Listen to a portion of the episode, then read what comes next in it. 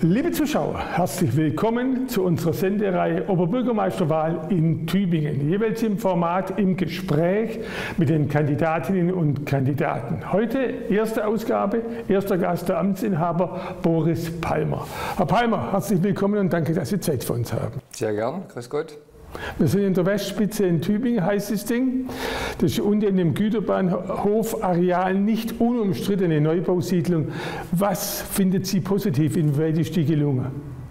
Also hier an dem Gebäude ist besonders, dass die Fassade eine riesige Photovoltaikanlage ist, dass es aus Holz gebaut wurde und deswegen mehr CO2 aus der Atmosphäre genommen wurde, als für den Bau freigesetzt wird. Und für das ganze Viertel gilt, wo früher Bahnfläche war, sind heute Wohnungen und Arbeitsplätze. Die Energieversorgung ist mit Solaranlagen auf den Dächern und Fernwärme mit Abwärme von der Firma Rösch optimal gelungen. Und man kann natürlich sagen, ich hätte gern überall Einfamilienhäuser, aber bezahlbar und flächenschonend ist es halt so, wie wir es hier gemacht haben. Zur Person braucht man eigentlich wenig sagen, nach 16 Jahren Oberbürgermeister, aber trotzdem gibt es ein paar Dinge, die ich nach wie vor bemerkenswert finde. Vor 50 Jahren in Weiblingen geboren und dann ein 1,0 Abi gemacht und Mathe und Geschichte studiert in Tübingen. Sieht nach Lehramt aus, warum eigentlich nicht Lehrer geworden? Ich habe mir das ehrlich gesagt am Anfang schon überlegt, dass ich das nicht will. Es war nie mein Plan. Ich wollte einfach Mathe und Geschichte studieren, aber die deutsche Bürokratie hat damals gesagt, wer eine so komische Fächerkombination haben will, der muss Lehrer werden. Und mit äh, Schülern hatte man, als ich Lehramtsstudent war, in fünf Jahren nicht eine Minute zu tun. Es war einfach nicht vorgesehen. So war die Lehrerausbildung vor 30 Jahren noch. Und jetzt natürlich kommen wir zur OB-Wahl. Die Leistungsbilanz eines Oberbürgermeisters, wenn er wiedergewählt werden will, ist ja eigentlich das entscheidende Kriterium, was er geleistet hat oder ja, was er im Augenblick leistet. Zwei Dinge will ich vorwegnehmen von mir aus, besonders positiv. 66 Prozent der, des Stroms kommt in Tübingen von erneuerbarer Energie. Wenn das in ganz Deutschland so wäre, hätte man keine Energiekrise. Und das Zweite, was ich richtig gut finde, wirtschaftlich erfolgreich. Tübingen war früher mal immer für den Geist gestanden und arm und Reutlingen war reich. Und jetzt ist eigentlich Reutlingen arm, hat noch immer keinen Geist und wir sind Geist und reich. Nicht so, nicht so über Reutlingen schwätzen, bitte. Die ja. brauchen wir noch. Ja, okay. Dann natürlich, was sehen Sie selbst als weitere positive Leistungen Ihrer Amtszeiten an? Ich finde fast noch wichtiger, dass dieser wirtschaftliche Aufschwung nicht auf Kosten der Umwelt erreicht wurde. Dass wir nämlich 40 Prozent mehr Arbeitsplätze haben, aber auch 40 Prozent weniger CO2-Emissionen pro Kopf und dass wir praktisch keine Neubaugebiete weder für Gewerbe noch für Wohnen benötigt haben, um all diese Arbeitsplätze und neuen Wohnungen unterzubringen. Die Zahl der Menschen in der Stadt ist ja auch um 10.000 gewachsen durch neuen Wohnraum. Das ist eine Entwicklung, die ich als blaues Wachstum bezeichne und die ich gerne fortsetzen würde. Wie man ja überhaupt sagen muss, die Leute wählen einen nicht für das, was man schon gemacht hat, das ist ja vorbei, sondern sie wählen Hoffnungen und Erwartungen in der Zukunft. Und da ist mein Versprechen, diesen Weg, den wir begonnen haben, erfolgreich weiterzugehen.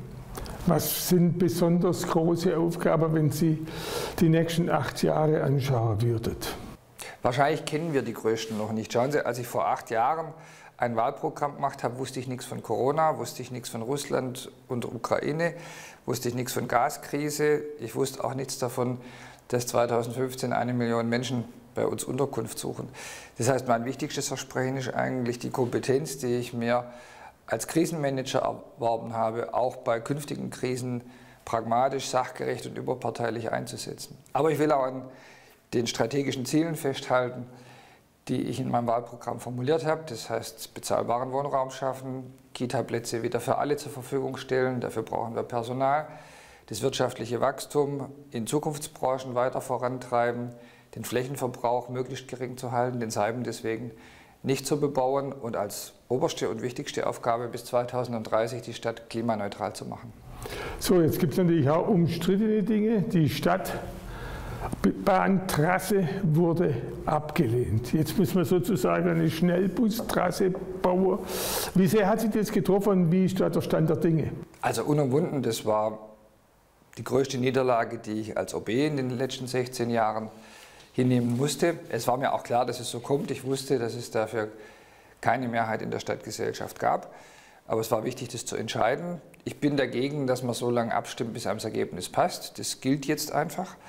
Ich halte aber weiterhin eine Lösung des Problems für nötig. Das ist nämlich nicht gelöst. Das Problem lautet, die Schieneninfrastruktur ist aus dem 19. Jahrhundert und die Stadt hat sich in den letzten 50 Jahren vor allem die Berge hochentwickelt und da gibt es keine Schienen.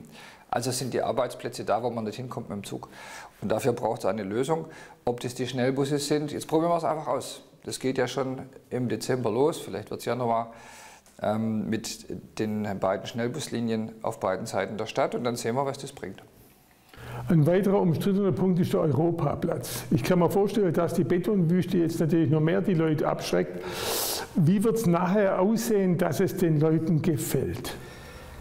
Also ich bin überzeugt, dass der Punkt gar nicht umstritten ist und dass der vor allem äh, kein Thema für den Wahlkampf sein kann, weil der Europaplatz ist im April fertig. Und das Geld ist ausgegeben, die Firmen sind alle komplett beauftragt, der Gemeinderat hat es einstimmig beschlossen, was werden wir darum jetzt noch streiten?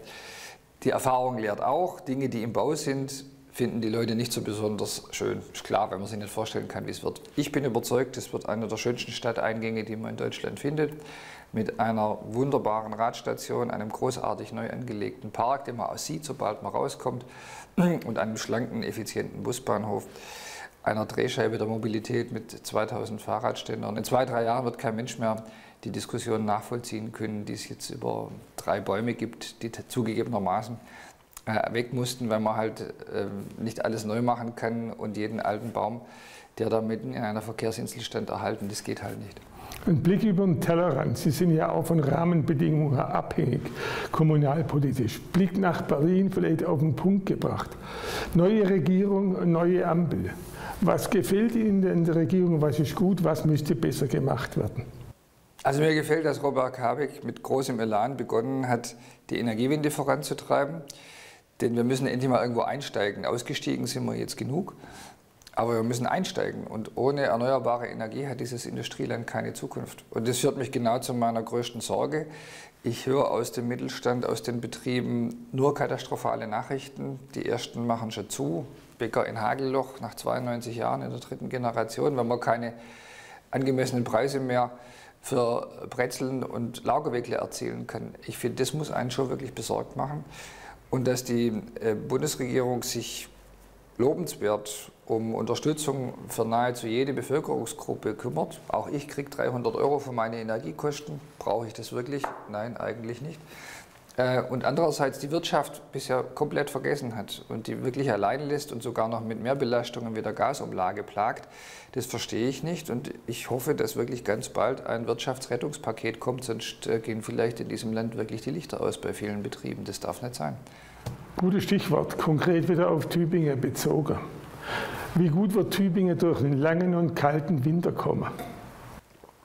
Wir haben ja schon bei der Corona-Krise gesehen, dass es möglich ist, wenn Bund und Länder zu bürokratisch oder zu langsam sind oder die Weichen falsch stellen, dass es trotzdem möglich ist, vor Ort andere Wege zu finden. Lisa Federle hat da ganz großartige Ideen beigesteuert. Ich habe versucht, in der juristischen Umsetzung und der politischen Unterstützung meinen Beitrag zu leisten. Und ich glaube, allgemein anerkannt, dass wir damit etwas geschaffen haben, das auch bundesweit Wirkung hatte.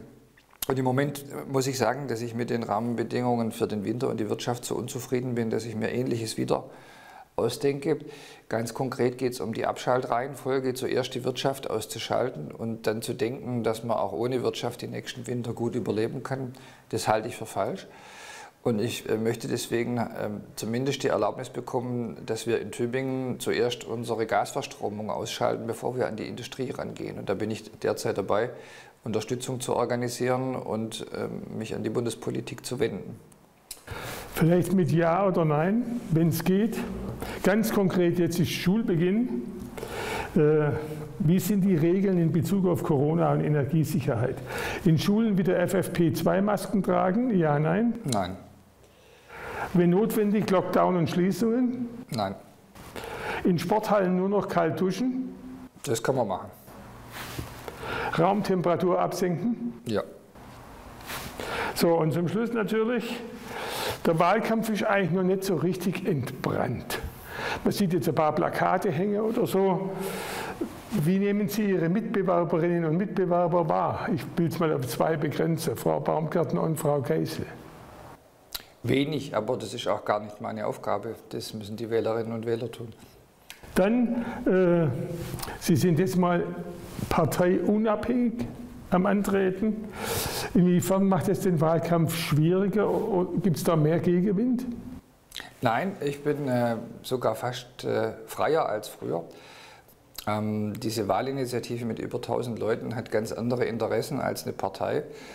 Und sie unterstützt mich auch in einer ganz großartigen Weise, dass da jetzt hunderte von Plakaten in der Stadt hin, die ich alle noch gar nicht kannte vorher. Und wo ich jetzt selber rumfahre mit dem Rad und denke, Mensch, der, was hat denn der eigentlich für äh, einen Wunsch und was steht da drauf? Finde ich faszinierend. So etwas habe ich noch nie im Wahlkampf erlebt und das ist doch tausendmal besser als diese Parteiphrasen, die einem sonst so von den Laternenmasten entgegenschlagen, wo man sich fragt, warum muss ich mir das eigentlich hundertmal an jedem Laternenmast aufhängen. Frage, Sie haben so eine Grill, den OB-Aktion gemacht, wo Sie eingeladen werden, mit den Leuten reden. Was bewegt Tübinger, was haben Sie gelernt, was bewegt die Tübingerinnen und Tübinger? Das war für mich überraschend. Es gibt nicht das Thema, das die Leute bewegt. Mhm sondern es sind ganz viele Einzelthemen, die die Menschen beschäftigen. Das kann der Radweg auf dem Weg zur eigenen Schule sein, die Idee, einen Laden in der Altstadt zu gründen. Wenn überhaupt, dann habe ich immer mal wieder, aber auch bei weitem nicht bei allen Grillpartys, die Frage gehört nach der Innenstadtstrecke. Ist das jetzt komplett erledigt oder kommt da noch was?